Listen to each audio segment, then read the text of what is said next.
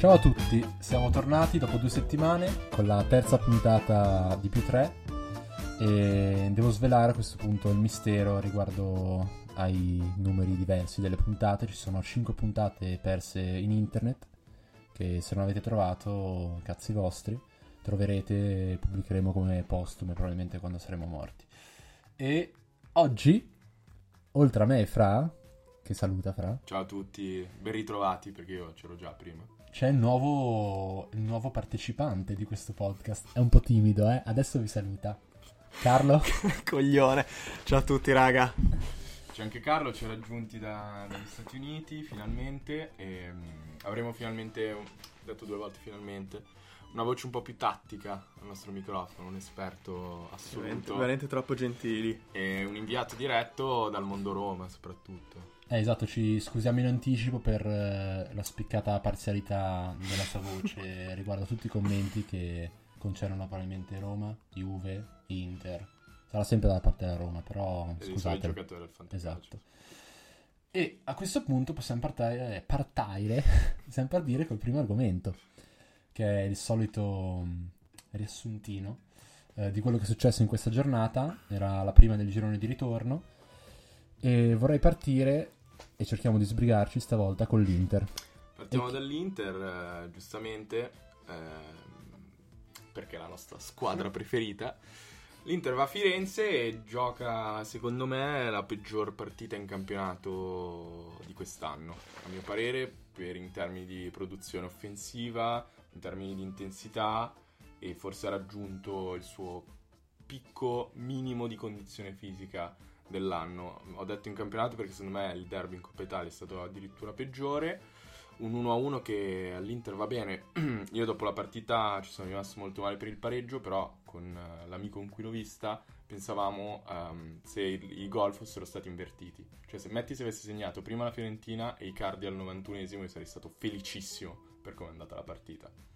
Quindi eh, mi è spiaciuto per la Fiorentina che ha dimostrato di essere eh, una squadra, cioè se, se ti ricordi all'andata finì 3-0, una, una partita, una Fiorentina che era appena nata praticamente ed è una squadra ritrovata che ora si gioca l'Europa League.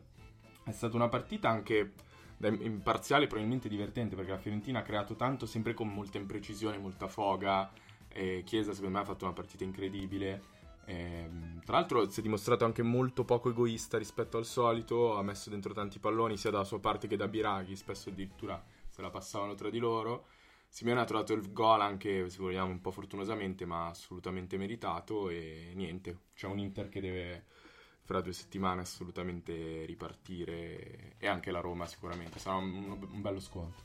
E una cosa secondo me che un po' incide su questa crisi dell'Inter è il fatto che nonostante abbia affrontato squadre di medio-bassa classifica, queste tre, anzi due sconfitte e un pareggio, due pareggi con la Lazio, vabbè, togliamo la partita con la Lazio, eh, sono arrivate contro squadre che forse mm, in quel momento erano nel migliore periodo di forma, perché abbiamo beccato l'Udinese mentre stava esplodendo con Oddo. L'Inter. ha L'Inter ha beccato. Sassuolo, quelle quattro partite in cui era una squadra, adesso sembra abbia già smesso. E, e poi la Fiorentina, che al momento è forse una delle squadre, sicuramente la squadra fuori dalle prime quattro più difficile da affrontare nel campionato italiano. Vabbè, adesso dopo pochissimo che abbiamo parlato dell'Inter, Aggiungo un'ultima cosa, questa cosa che hai detto è vera, però pareggia con i momenti peggiori in cui l'Inter ha trovato le avversarie, perché ha incontrato una Roma che non aveva un terzino, credo, disponibile. La Fiorentina 3-0 a inizio anno, che non era una squadra di calcio, quindi ci può stare, cioè a livello di, di fortuna è girata giusta. L'Inter, se possiamo, volevo fare un'ulteriore sottolineatura per la pre- prestazione patetica di Gio Mario, che ha dimostrato anche un totale assenza di, di testa, cioè c'è stata questa famosa azione criticatissima da Bergomi anche in diretta. Tra l'altro ha detto che è stato l'unico momento in cui è uscito, secondo lui, il suo tifoso, il suo tifo interista, perché ha detto che ha, usato questa parola imbarazzante che è molto pesante per un, insomma, un commentatore di Sky verso un giocatore. C'è stata questa azione in cui João ha perso una palla pal- malissimo e si è fermato cioè ha corso due metri, poi ha iniziato a camminare, non ha, non ha inseguito il giocatore della Fiorentina e niente, poi parleremo di mercato e vedremo cosa si può fare. A Roma, Carlo, cosa ci dici? Io volevo fare in realtà aggiungere un- una piccola cosa su Joao Mario. Che mi dispiace molto perché è un giocatore che mh, poteva dare molto molto di più e forse questo qua ne sancisce forse la fine della sua avventura con l'Inter. Forse è stata l'ultima possibilità che Spalletti gli ha garantito.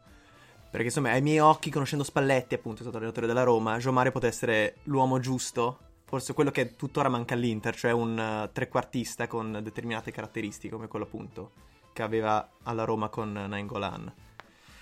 Quindi un po' mi dispiace, forse l'unica possibilità che ha Joao Mario per riprendersi è cambiare aria, andare da un'altra parte, progetto, con meno pressione. Ormai all'Inter penso sia giocato tutte le, le possibilità che, che poteva avere, anche perché poi Spalletti, eh, se, se non sbaglio, non è neanche un allenatore che concede fin troppe possibilità e soprattutto tende un po' a, a crocifiggere i giocatori. Allora passiamo all'altra squadra di alta classifica che sta deludendo ultimamente ed è la Roma. E quindi ce ne parla il buon Carlo. Eh, la Roma in realtà mm, ha giocato in maniera abbastanza coerente con eh, le sue ultime prestazioni, però forse questa volta ha mostrato le, diciamo, insomma, due grandi mancanze, che sono state veramente lampanti, cioè una figura davanti a difesa, quella appunto che in questo, questo caso è stata Gonalon, inadeguata, e la mancanza di un interprete appunto anche lì adeguato nel ruolo di ala destra che è stato in questa partita ricoperto da El Sharawi. Il povero El Sharawi, giocatore secondo me di discreta qualità, non dico non è un campione, probabilmente non diventerà mai un campione, anche se appunto aveva promesso un sacco di cose da giovane. Però è un giocatore che mh, troppo discontinuo, non si può fare affidamento, non può ricoprire un ruolo così importante nello scacchiere di una squadra disegnata in un determinato modo di, da- di Francesco, che mette tutta questa importanza nel, nei ruoli di esterni offensivi. Io dico che Gonalon è stato uno dei peggiori in campo perché è stato quello il quale che doveva organizzare la manovra offensiva, ma invece ha creato grande confusione e tutta la squadra ne ha risentito. Infatti, questo secondo si è visto moltissimo nel primo tempo. Tempo totalmente dominato dall'Atalanta, che è una squadra invece organizzatissima, ognuno sa benissimo cosa fare. Giocatori che comunque sono di buonissima qualità, che hanno insomma totalmente annullato qualsiasi manovra offensiva di scarsissima qualità della Roma. Quindi, Scusa, ma cioè, se tu adesso dici che, mh, cioè, secondo la tua analisi, questa mancanza è una mancanza numerica di giocatore proprio, ma manca alla Roma un giocatore. Vabbè, poi po- possiamo non parlare tra l'altro della vicenda Rengolan, che penso che sia parlato abbastanza. Mm, l'ala destra della Roma, cioè insomma, il Sharawi è- ha giocato praticamente titolare tutto questo inizio di campionato, quindi manca questo tipo di giocatore alla Roma. E se la Roma vuole svoltare questo periodo deve sostituirlo, c'è un modo per eh, risorgere o quantomeno rimettere a posto le cose con i giocatori in rosa. secondo me è durissima perché appunto quel ruolo deve essere ricoperto da Chic. Però appunto ne parleremo in seguito, non, eh, almeno per un po', non, non sarà lui l'uomo giusto. Quindi insomma sì, la Roma è abbastanza in difficoltà. Che ci può anche stare in realtà, perché secondo me bisogna anche fare un discorso abbastanza serio sulla Roma. La Roma al momento non è una squadra che può lottare per lo scudetto, secondo me. Ed è mh, secondo me un grande errore da parte insomma, che viene commesso da parte dei tifosi, quello di vedere la Roma come una pretendente per il titolo. Questo perché è stato abituato troppo bene dagli allenatori che l'hanno allenata, che sia stato, boh, come può essere Spalletti l'anno scorso, o anche, insomma, anni precedenti altri allenatori, per, eh, boh, per la dimensione della società, ma anche per il valore effettivo dei giocatori che ha. È un'ottima squadra, con un ottimo progetto, però in questo momento non eh, può lottare per il titolo. Ma mm, quindi tu parli del- della crisi della Roma come una crisi tattica per il fatto che mancano cer- manca un certo giocatore in una certa posizione o secondo te è anche eh, un problema psicologico dei giocatori? Cioè io ho notato comunque abbastanza un problema nella transizione difensiva, cioè il fatto che una volta superato il pressing del centrocampo eh, la difesa arretra sempre molto velocemente e, e soprattutto questo problema che forse se ne è già, se ne è già parlato, ma eh, il problema del, del fatto che riuscendo a creare meno sono queste palle perse, adesso le statistiche sono venute fuori, cioè gli ultimi 4 gol penso presi dalla Roma sono venuti da palle perse, cioè non da azioni costruite dagli avversari. Quindi volevo sapere se anche tu Cioè, se pensi che il problema sia solo tattico o semplicemente Di Francesco ha bisogno di lavorare con la squadra a livello psicologico per eh, rimettere un po' le cose a posto rispetto a come erano a inizio campionato. Secondo me sono una serie di fattori, cioè secondo me appunto di solito un problema non ha una natura univoca. Cioè quindi sicuramente ci può essere un problema tattico che secondo me deriva però da un problema qualitativo dei giocatori.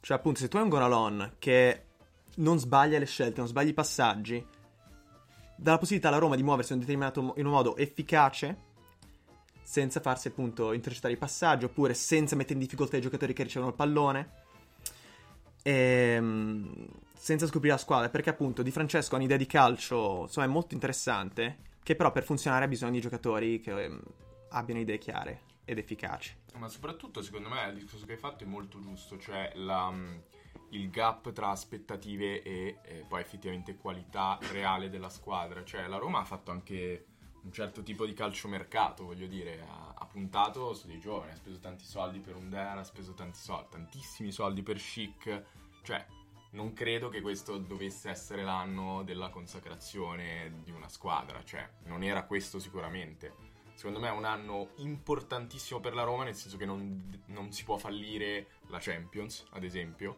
perché è un punto di partenza, ci sono stati investiti tanti soldi, c'è un nuovo progetto, e secondo me la Roma dovrebbe cercare di mantenere la concentrazione, sapere quali sono le sue potenzialità, che sono arrivare quarta assolutamente, e però non, non perdere quella, quella, voglia di giocare solo perché lo scudetto non è arrivabile, perché comunque ci sono dei giocatori vincenti alla Roma, tipo Nangolan, tipo Geco, tipo Manolas magari, insomma, che sono dalla Roma da più tempo e magari lo vorrebbero lo scudetto. Quest'anno secondo me non è quell'anno ed è comunque però un anno in cui bisogna dare forse anche quasi più degli anni scorsi perché se la Roma sbaglia quest'anno, secondo me si crea poi una situazione abbastanza complicata da diversi punti di vista. Ecco.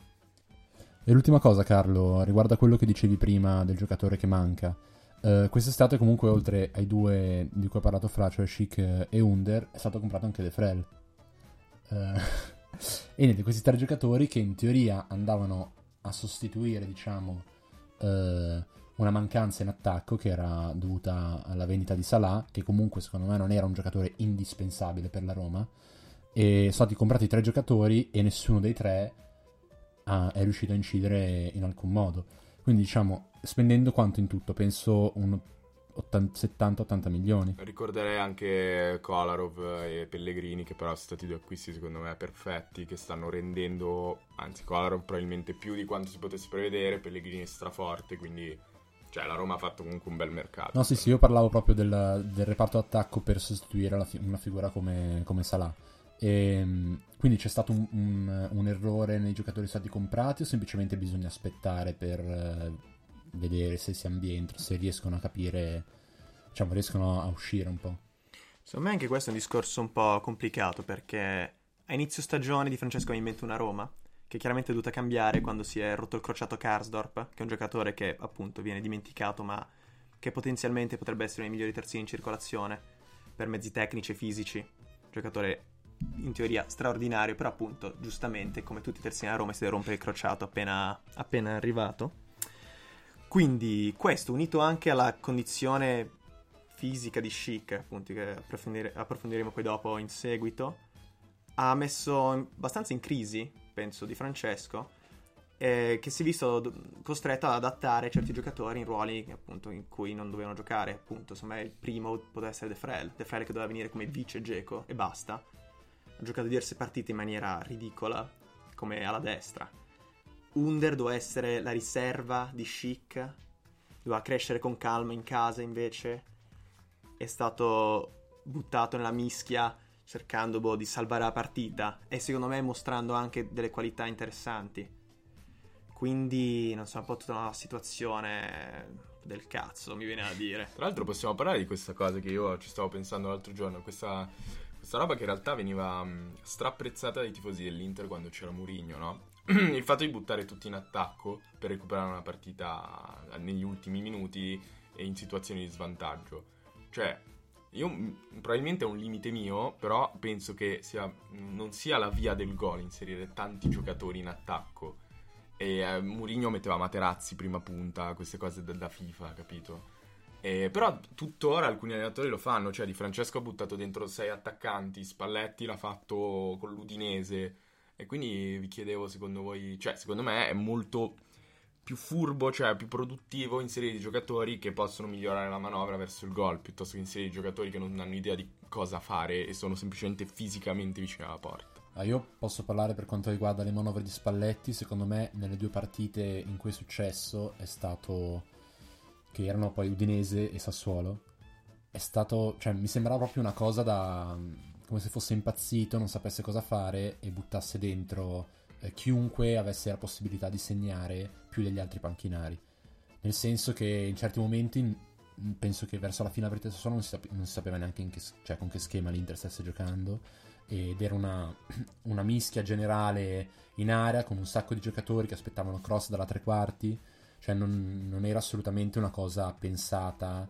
E, e, più che altro non c'era secondo me ehm, la voglia da parte dei giocatori come c'era quando Mourinho metteva Materazzi in attacco. Quello assolutamente. Cioè se tu metti 5 attaccanti eh, ma hanno una grinta che ti trasmette Mourinho eh, perché sei sotto contro il Siena ehm, non, nonostante magari hai creato anche di più, è una voglia diversa rispetto ad essere contro il Sassuolo dopo che hai sbagliato un rigore, dopo che le uniche azioni che hai fatto sono stati cross orribili, qualche colpo di testa di Cardi.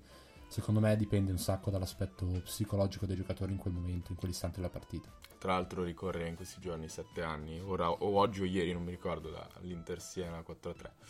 Va bene, ehm, io continuerei con ehm, forse la terza partita che è stata formidabile di questa giornata, ovvero l'exploit della Lazio che continua a mantenere la sua media gol eh, abbastanza irreale eh, per, un, per, un, discorso di qualità della rosa che è comunque elevata, però forse non giustifica appieno una produzione in fase di realizzazione così alta, perché stiamo parlando di, di quarta media più alta in Europa per reti segnate per giornata. E, funziona tutto benissimo in questa Lazio, non, non c'è una cosa che, che, vada male. Ma secondo me eh, una cosa importante per quanto riguarda la Lazio è che molte squadre non è che la sottovalutino, però l'affrontano in maniera diversa rispetto a come affrontino il resto delle, del, diciamo, del top della classifica. Nel senso, contro il Napoli la maggior parte delle squadre è chiusa sempre dietro la, me- la metacampo, mentre con la Lazio un sacco di squadre sembra che provino un minimo a, a giocarsela e, e questo, questa è una manna per, per, giocatori come Savic, Immobile, cioè Immobile è un giocatore che costruisce la sua carriera sugli attacchi della profondità ricevendo palla e andando da solo davanti al portiere. Sì, cioè, se, se si chiudessero come si chiudono contro altre squadre, secondo me la situazione in fase realizzativa della Lazio sarebbe completamente diversa. E tra qualche anno, quando magari la Lazio avrà, avrà un po' più di credibilità come si è costruita il Napoli in questi anni, se continua questo progetto, eh, poi chiaramente i giocatori saranno diversi, però le squadre affronteranno la Lazio in maniera diversa. Io sono d'accordo con questo tuo ragionamento, non sono, eh, cioè è interessante pensare che questo atteggiamento che le squadre hanno contro la Lazio non sia loro, cioè sia, in quanto, sia invece la Lazio che gioca per far sì che la squadra avversaria avanzi e poi a sfruttare le ripartenze perché io vabbè, mi sono concentrato in particolare ho in, ho in testa Inter-Lazio in cui la Lazio ha fatto una partita in cui ha sfruttato tantissimo questa sua capacità di ripartire, di giocare in maniera velocissima sulla tre quarti avversaria. Eh, la Lazio è comunque una squadra che ha subito 10 gol in più del Napoli, quindi è una squadra che non è indistruttibile dal punto di vista difensivo, ha dei giocatori che sono usciti bene, che, che stanno magari rendendo anche più del previsto, però io capisco una squadra che ha la presunzione di voler giocare contro la Lazio. Secondo me la, la Lazio può anche essere una squadra che ti aspetta e che conoscendo questa sua capacità incredibile con questi giocatori che si conoscono a memoria, anche Luis Alberto Immobile che sembra che stiano insieme, giochino insieme da 5 anni sono perfetti e sono d'accordo col tuo discorso, secondo me è anche una cosa conscia della Lazio che vuole sfruttare i suoi punti di forza. Però, cioè, se tu vai a vedere per esempio come Uh, in un certo senso anche l'Inter è un giocatore che attacca molto sui, sui grandi spazi che, che, una difesa può concedere, no? In modo completamente diverso dalla Lazio. Però vai a vedere un po' anche la crisi dell'Inter è dovuta al fatto che le squadre hanno abbastanza capito come contrastare questo gioco, questo gioco dell'Inter. Mentre invece sembra che per quanto riguarda la Lazio ci siano, siano più lenti nel, nel capire come, come giocarsela. Secondo me è quello che dice giusto, però l'Inter ha una grossa differenza rispetto alla Lazio, che sono le soluzioni realizzative. Cioè l'Inter ha una soluzione, una e mezzo contando Perisic, che in questo momento non c'è. Nella Lazio possono segnare veramente tanti giocatori, al di là di Immobile, Luis Alberto, Milinkovic Savic, adesso si sta inserendo Felipe Anderson, eh, segnano i difensori. È una squadra che è, secondo me è più matura dell'Inter e merita di arrivare sopra l'Inter in questo momento, ma anche in generale. La squadra più completa e... Anche una rosa molto più profonda. Sì, ha, ha la doppia competizione, però alla lunga, secondo me, cioè, l'Inter deve fare qualcosa, se non dal punto di vista del mercato, dal punto di vista mentale, per riuscire proprio a spremersi al massimo per superare questa Lazio, che secondo me darà del filo da torcere anche in alto. Secondo me c'è da dire, insomma, voglio aggiungere una cosa al discorso di, di Jacopo.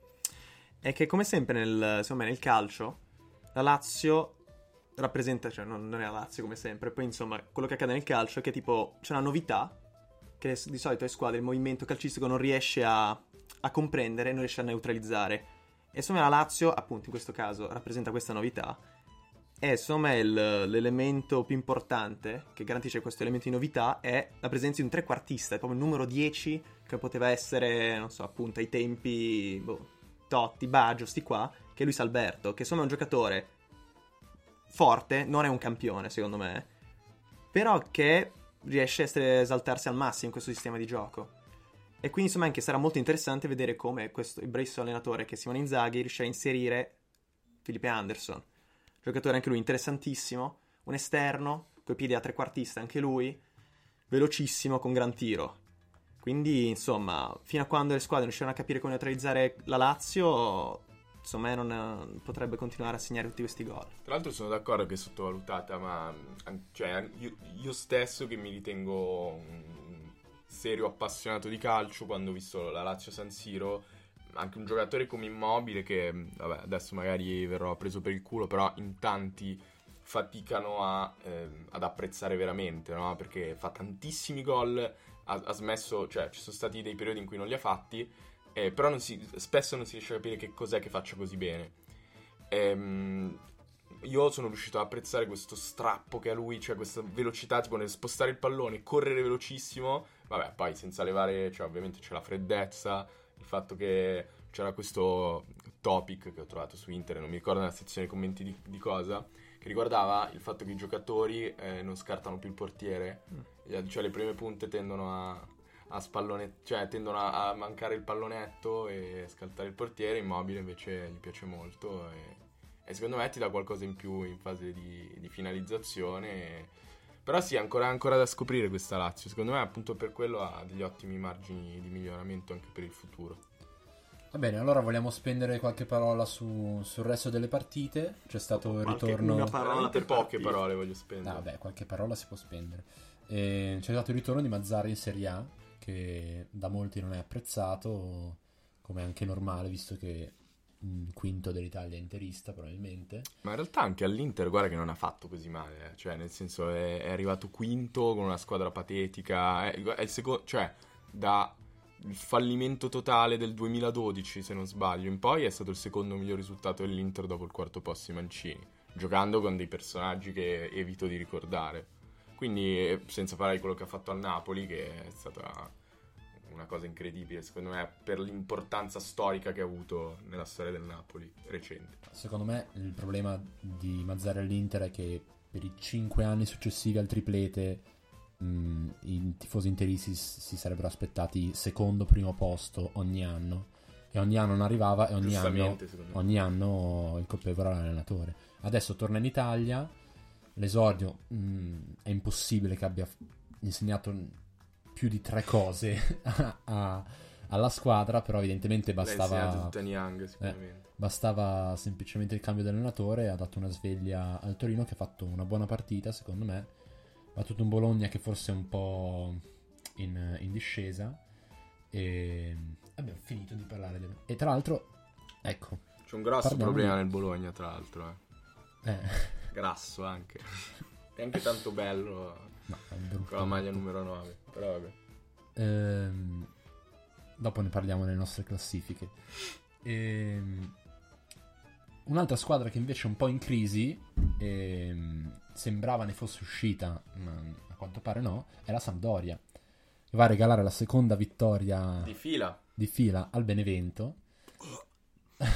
Tra l'altro io vorrei prendere difese di, di ciò che ho detto, nella- nella- non mi ricordo se nella puntata scorsa o due puntate fa, sulla mia previsione sui 7 punti del Benevento. Io continuo a pensare che possa non arrivare a 10 punti. Io avevo detto che arrivava a 7, speriamo tutti quanti. E, tra l'altro, è- cioè, non so se avete notato i gol che ha fatto il Benevento quest'anno. Secondo me, su tipo un- un'azione in cui hanno toccato la palla ai fini del gol più uomini sono veramente pochi. Perché mh, tutti i gol che mi vengono a memoria così dalla doppietta di coda, che boh, fatto lui. Cioè, punizioni di Ciciretti allo stadium, è un calcio di punizione. Brignoli col Milan. Cioè, sono gol casuali. Cioè, il Benevento, secondo me, non ancora non sa giocare a calcio. Tipo, queste due vittorie sono totalmente episodiche, quindi... vi- guarda, spero solo che non vinca per la favola. Se no parte la favola e lì è la fine. Tutta, Ah, ok, ok. tutta la gente, tutti ti fanno Benevento, una cosa terribile. Guarda, spero retrocedano. Calcio scommesse. Tutti, Bello, cioè, bello, bello. subito. A marzo, già Bello. ce la Doping tipo leviamo. l'allenatore così del tutto. Prato. Coda, co- coda, pezzo di merda. Ma no, ecco, cosa così, cioè veramente sarebbe anche da indagare su come... Anche Brignoli, che è un eroe così, madonna, cocainomane, tutto, di tutto, sono contento che lo vendono comunque. Ah, sì? Dovrebbero vendere, sì, sì. Dovrebbero Eh, secondo- secondo Non so dove, esatto. No, vabbè, ehm, era più che altro per parlare di una squadra che magari in Serie A ci rimane anche, che è la Sampdoria. E il problema della Sampdoria è, è il solito, cioè il centrocampo non scherma più come una volta e la difesa ha dei difetti che forse ha sempre avuto. Questi tre gol sono arrivati un po', diciamo, grazie all'exploit di Coda. Beh, la Sampdoria che non ha giocato, dai, non, non- ha giocato a pallone questa partita, cioè ha segnato... Ci sono state due o tre azioni, secondo me non, non esiste, eh, cioè c'è stato un calo mentale totale, perché la Sampdoria è molto più forte di così, ha ba- battuto la Juve quest'anno, eh, stessi giocatori mettendoci dentro Zapata che ha giocato, eh, che giocava al posto di Caprari adesso, però calo mentale totale secondo me. Anche Vabbè. fisico, eh, ci può stare, comunque sono una squadra piuttosto intensa. Eh, vabbè, volevo aggiungere una cosa rapida per concludere magari il suo discorso. Che forse assenza di Zapata si fa sentire insomma più di quanto si possa pensare. No, infatti perché ne avevamo forse anche parlato nella prima puntata che la Samp, oltre diciamo al giro palla nel rombo, caso fos- nel caso fosse stato osca- ostacolato per risalire il campo, usava spesso il lancio lungo su Zapata, che difendeva palla e faceva salire la squadra. E quindi evidentemente una volta che si è persa la capacità di, di usare il possesso palla per risalire e si è perso Zapata, sono perse forse la maggior parte delle soluzioni offensive. Poi Zapata è un giocatore che secondo me ti costringe a cambiare modo di giocare, cioè nel momento in cui tu hai un giocatore come Zapata dal punto di vista fisico, cioè giochi in quel modo, non, non puoi scambiarlo con Caprari e pensare di avere lo st- cioè devi cambiare tanto secondo me il tuo modo di giocare e vabbè, poi Giampaolo è un bravo allenatore, probabilmente non dovrà neanche fare a meno per così tanto tempo di Duvan, speriamo. E per il Fanta questo non perché tifo Sampdoria, perché io tifo Inter, l'ho già detto prima, più volte, quindi non vorrei che venisse scambiato questo mio tifo. Ehm, No, io spero, vorrei- mi piacerebbe che arrivasse in Europa League la Sampdoria, però, cioè, tifo tutte e tre, tipo. Non saprei chi tifare tra Atalanta, Sampdoria e Fiorentina. Mi piacciono tutte e tre, hanno tre allenatori mediamente simpatici, italiani, uno molto più elegante degli altri, ovvero Pioli, però vabbè. E, e quindi non lo so, spero, sarebbe bello, una bella lotta fino alla fine, sia, sia campione... Salvezza no, salvezza spero che già a febbraio sappiamo come finisce. Va bene, ora ci prendiamo una pausetta, prendetevela anche voi. Dopo parliamo di VAR, di terzini, di chic e anche un po' di calcio europeo.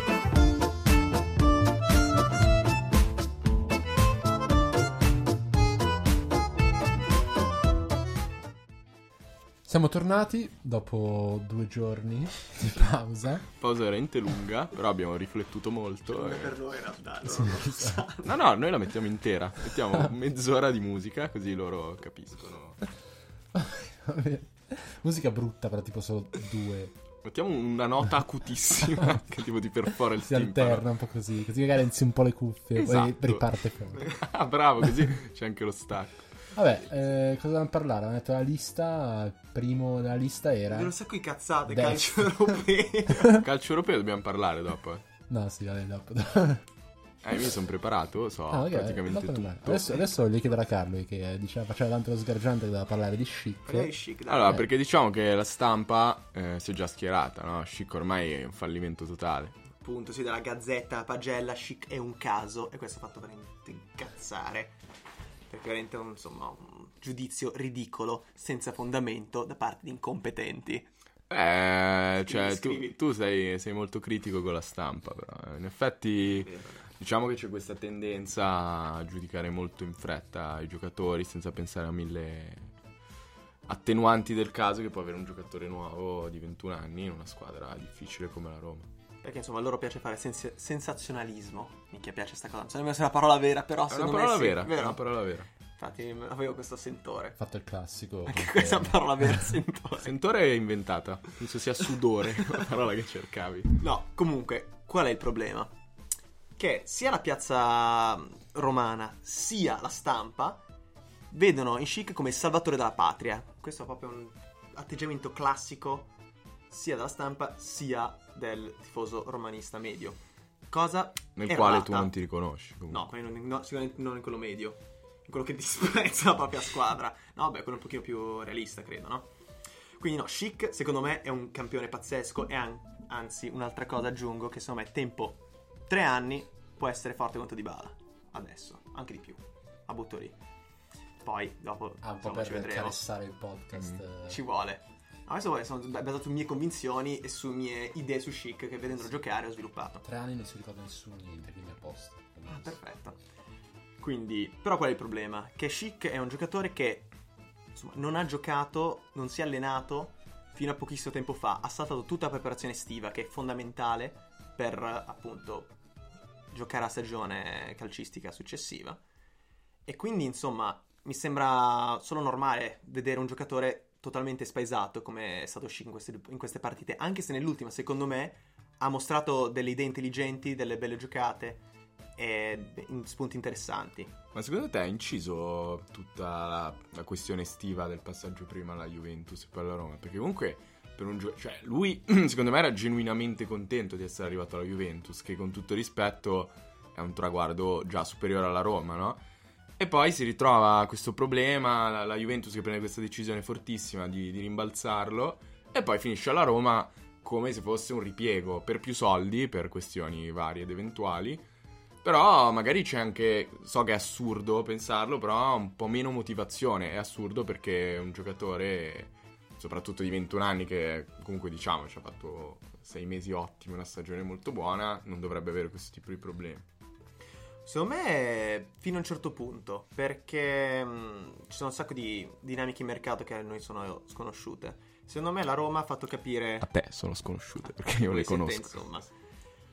Ehm, secondo me Di Francesco e anche Monci hanno fatto hanno parlato secondo me a lungo con Chic dandogli insomma l'importanza che merita secondo me Chic anche è consapevole del fatto che non rimarrà a Roma per sempre appunto perché per l'appunto tempo tre anni come ho detto io diventerà anche più forte di Bala e nel 2020 la Roma dovrà pagare 20 milioni alla Samp che insomma parte di tutto l'accordo stranissimo quindi secondo me è una, forse è stata anche paradossalmente la soluzione migliore per Chic ma in una dimensione come quella romanista importante, però senza troppe pressioni in realtà, che magari quelle che avrebbe la Juventus.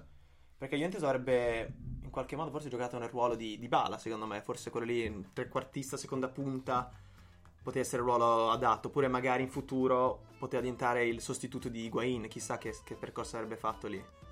Soprattutto, cioè, troverà molto più spazio alla Roma fin da subito. Cioè, se non avesse avuto questo infortunio, cioè, appena era disponibile, Di Francesco l'ha buttato dentro. Per cui anche questa cosa è, è da calcolare.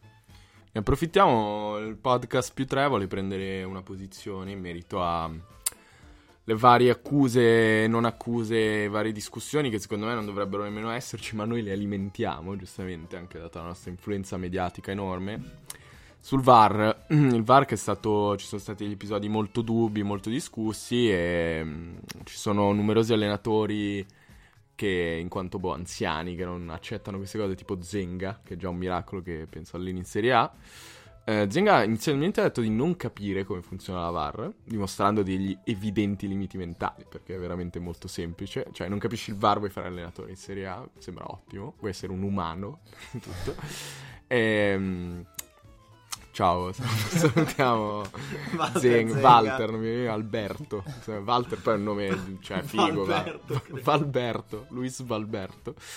E poi ci sono state le uscite di Inzaghi, alcune uscite di Allegri. eh, niente, adesso Jacopo esporrà la, la posizione di più tre podcast sul, sulla- sul VAR.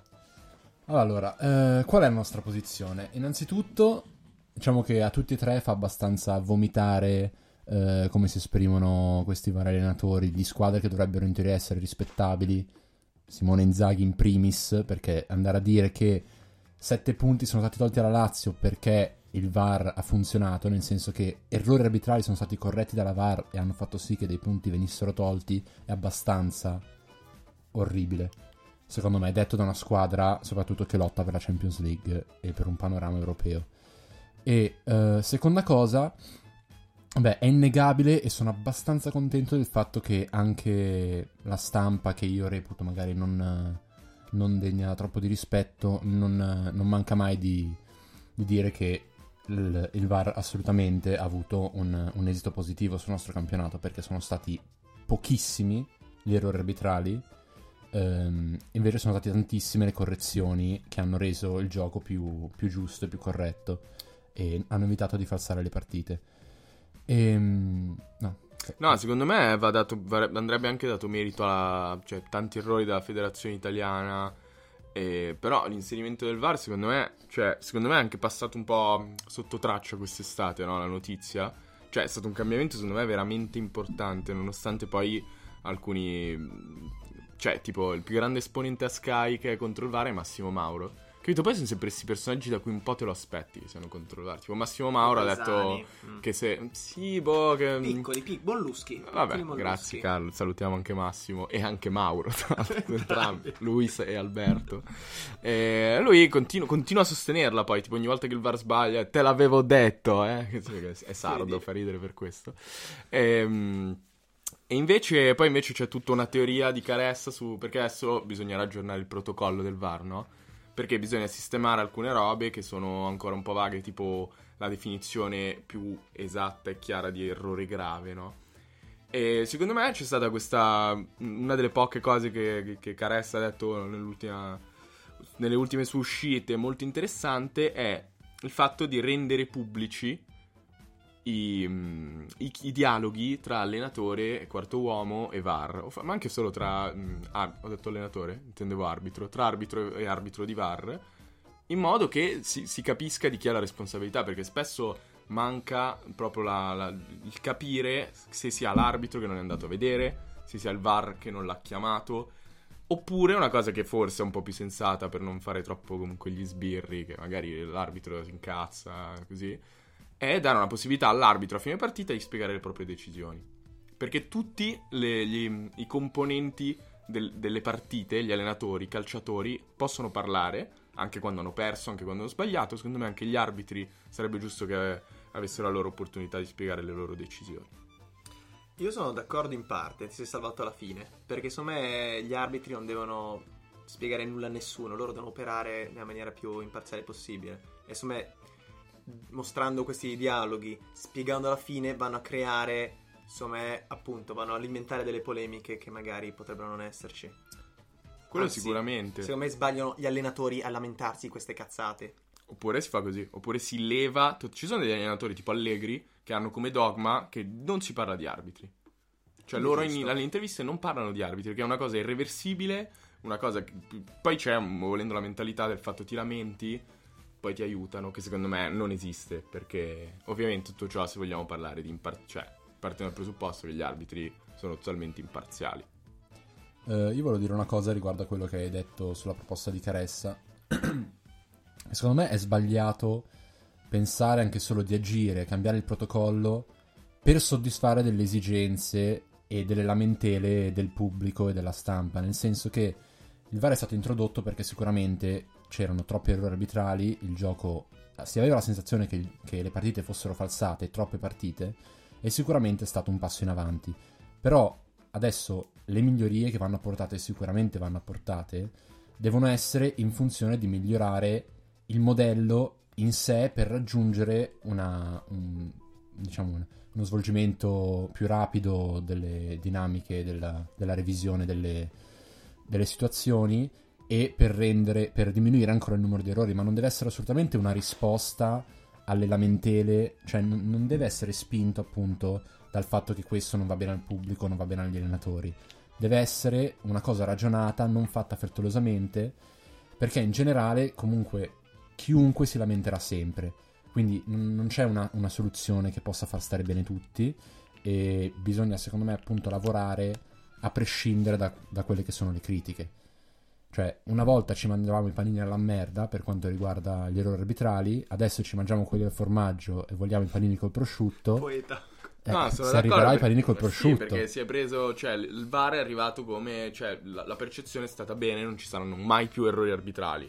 Impossibile totalmente questa cosa. C'era una, una proposta di, di una pagina Facebook particolarmente ehm, propensa verso il progresso, diciamo, che proponeva l'inserimento dell'arbitro di FIFA.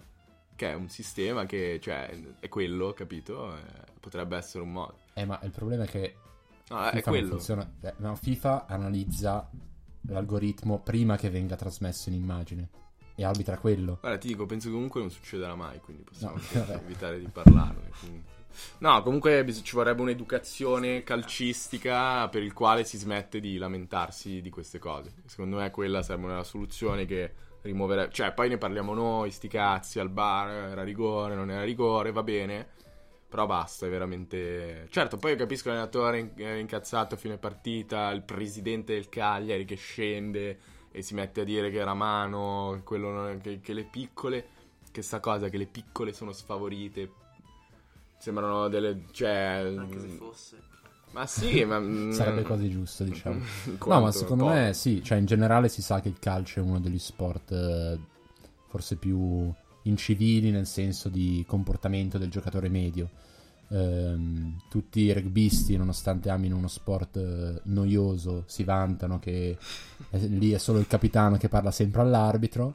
Però, secondo me, cioè, il calcio comunque è arrivato tardi rispetto a tutti gli altri po- gli sport per quanto riguarda la revisione delle immagini, ehm, delle immagini della partita e ci abitueremo, sicura- è sicuramente un vantaggio poterlo fare e sarà un vantaggio e assolutamente verrà migliorato e penso che queste situazioni di critiche, di lamentele plateali diminuiranno. Sarebbe molto Più che- figo introdurre il VAR retroattivo, secondo me. Tipo andare a rivedere tutte le partite vecchie e cambiare. Cambiare i Eh, risultati. No, e poi tipo una volta che trovi, tipo non so, al sessantesimo di Juve Milan del 2003, trovi un fallo che non fis- un rigore non fischiato, si rifà da lì.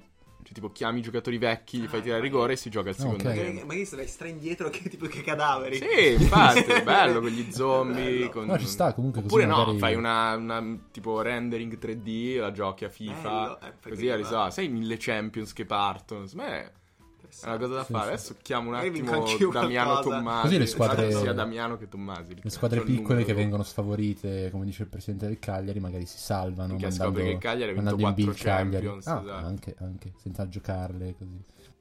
Comunque la cosa che mi fa piacere è che continuando a migliorare la VAR renderà sempre più ridicoli e ridicole anche perché è una parola femminile lamentele. Cioè, una volta una volta aveva senso che gli allenatori si lamentassero per degli errori arbitrali abbastanza plateali. No, Adesso- Mi ha fatto molto ridere questo Kalembur che fa. Kalembur è fratello di Veretutto, tra l'altro. Eh, no, sì, ehm, scredita tutti i tipi di lamentele, il risultato diventa molto più legittimo, legittimato e sono d'accordo, è solo una cosa positiva. Va bene, abbiamo finito la parte seria del podcast, con la, con la- più che seria direi noiosa. Finalmente. Giusto. Ehm, E, invece ora mh, parte la, la parte un po' più scanzonata, un po' più, un po' più divertente, un po' più frizzante. Più sbarazzina. Più Quella- quella da saltare, diciamo. Quella, quella da saltare, quella che non si ascolta. Come la parte iniziale che è noiosa, insomma. Esatto. Io Quindi... sono solo sta parte in cui annunciamo. Esatto, Cosa sono solo le facciamo? Ok. transizioni, no? Va bene, abbiamo deciso di stilare una classifica di cose che ci danno particolarmente fastidio nel mondo del calcio. Però, mh, cioè, la mia definizione di fastidio non è tipo fastidio, mh, è proprio fastidio un po' da Sì, grattarsi. sì, che ti voglio Tipo, vomitare. boh, sta notifica che mi è arrivata mi dà molto fastidio, ad esempio, Vabbè, molto capito, rumorosa. capito. Va bene, ehm, prego, iniziate Se volete inizio io che ho bella pronta, bella succosa e calda. Su cosa strafastidio nel calcio? Vedi? Veramente Ah, davvero, non si usa, non si usa No, tanto. infatti. Vabbè, insomma. Infatti. La su cosa vuol dire che mi fa ridere. Insomma, la prima è... mh, Mi sta veramente sul cazzo quando dei ex calciatori falliti di squadre magari importanti vengono interpellati come fonti autorevoli per dire la loro sulla condizione di una squadra. Per esempio, recentemente ho visto Pellizzoli che da dire la sua sulla Roma. Madonna, quanto cazzo ha fatto incazzare. Ma poi magari faccio. Sai cosa? Ancora peggio quando i giocatori delle squadre forti sono stati tipo dei gregari di una squadra straforte che ha vinto un sacco. Però loro non c'entravano nulla con questa vittoria. Bravissimo. ripar- No, vabbè. Boh, tipo come se adesso Quaresma se ne esce a parlare. Boh, la mia Inter, quella del triplete, comunque ha giocatori con. La tua Inter ha giocato due partite Quaresma. Veramente patetico. Ancora peggio forse, perché capita spesso, quando personali- per Carlo, personalità famose di altri settori che però tifano quella squadra, tipo boh, Valentino Rossi, Bonolis, Bonolis sempre parla un po' di Inter, un po' di Juve. Adesso è uscito fuori, bravissimo, Carlo Verdone a dire la sua. Ma sai che non ha detto neanche delle cose stupide? Cioè, ha insultato strameno la Roma di quanto hai fatto. Poi tu... Cos'è che cioè, ha detto? Cos'è che ha detto? Poi so. quelli che fanno i podcast, madonna. che cazzo sono? Si mettono a parlare delle No, squadre. però noi non abbiamo la pretesa, cioè noi Cioè, ci loro- ascoltiamo da soli, tipo Tra 80 di noi, noi tre ci ascoltiamo. 85 volte ciascuno. Ma poi noi siamo falliti nel nostro settore, cioè Bonolis ha guadagnato milioni con la televisione, potrebbe parlare di quello, io non ho nulla di cui parlare. No, più che altro quello insomma è il, il problema. Queste persone sfruttano la propria posizione per avere credibilità in quello che dicono. So, appunto, Carlo Verdone è attore, quindi può parlare della Roma e di essere ascoltato, di, insomma, appunto, con avere opinioni magari condivisibili. Quindi Ok, questo mi, ok. sta veramente, mi dà veramente fastidio. A me dà fastidio quando l'Italia perde e tutti dicono che il problema è nei settori giovanili che sono troppo pieni di stranieri. Primo perché Italia e squadre italiane in Europa, anche Anche. Primo perché boh, dire che è pieno è proprio una cosa, un dato generale, senza fonti, senza percentuali, senza niente, senza di quale categoria stai- stiamo parlando, non so di niente. In generale mi dà molto fastidio il fatto, vabbè io posso accettarlo che venga da giornalisti scarsi e da persone che fanno di queste affermazioni la loro carriera, come appunto Salvini o altri falliti del genere. Tipo Carlo. Non posso accettare, secondo me, che per esempio quando abbiamo perso contro la Svezia, anzi abbiamo pareggiato in casa contro la Svezia al ritorno, i telecronisti Rai abbiano detto queste cose. Vabbè che tra i telecronisti Rai c'era pure Zegna, quindi abbastanza... Il cerchio si tutto chiude. torna, tutto torna. Anche Bonolis. Pienissimo. allora. Madonna, in 20 ha dato eccola che va.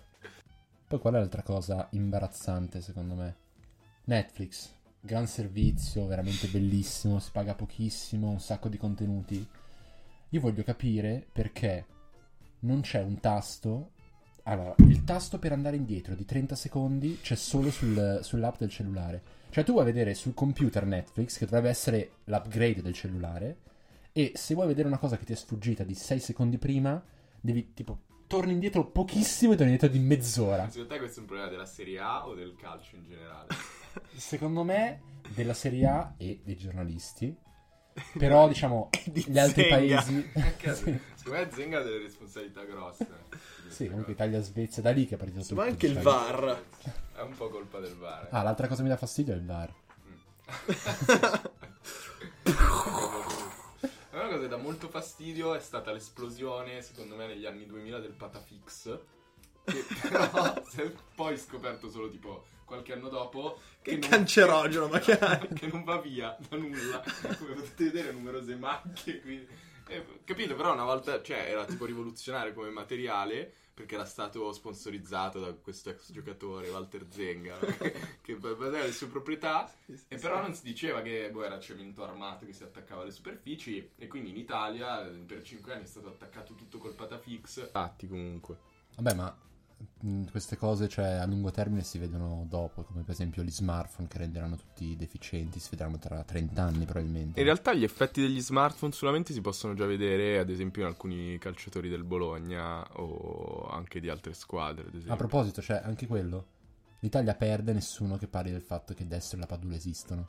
Boh, ma sono d'accordo anche perché comunque loro sono italiani, quindi Sì. è colpa loro, cioè tipo poteva- sono giocatori italiani che potevano essere forti, giocare in nazionale e invece sono scarsissimi. Devono capito? evitare di nascere, si può dire. Quello non so se si può dire. Fai controllare controllare un attimo. Fammi controllare un attimo. Cioè, puoi dirlo, non so, Si se, può, non so se sei un uomo Ok, ok. libero domani, però per il resto... Accompagni a me in galera, direi. Va bene, direi che possiamo chiudere questa terza puntata del podcast. Se ci avete seguiti fino a qua, potete venire a fare il podcast, visto che siete zero. Siamo noi tre. Esatto. esatto. Siete noi. esatto. E vi Quindi ringraziamo. salutiamo anche. Ciao Fra, ciao Carlo. Ciao Jacopo, grazie per averci Ciao, ascoltato. grandi. Tra l'altro non so voi, ma io non me lo riascolterò, quindi... Mai, mai. No, io lo metto in play tipo di notte in muto. Ah, ok, così Ogni fa notte in loop, per una così fa anche ascolti. Ok, sì. Va bene, ciao a tutti, ci sentiamo alla prossima. Faccio. Ciao.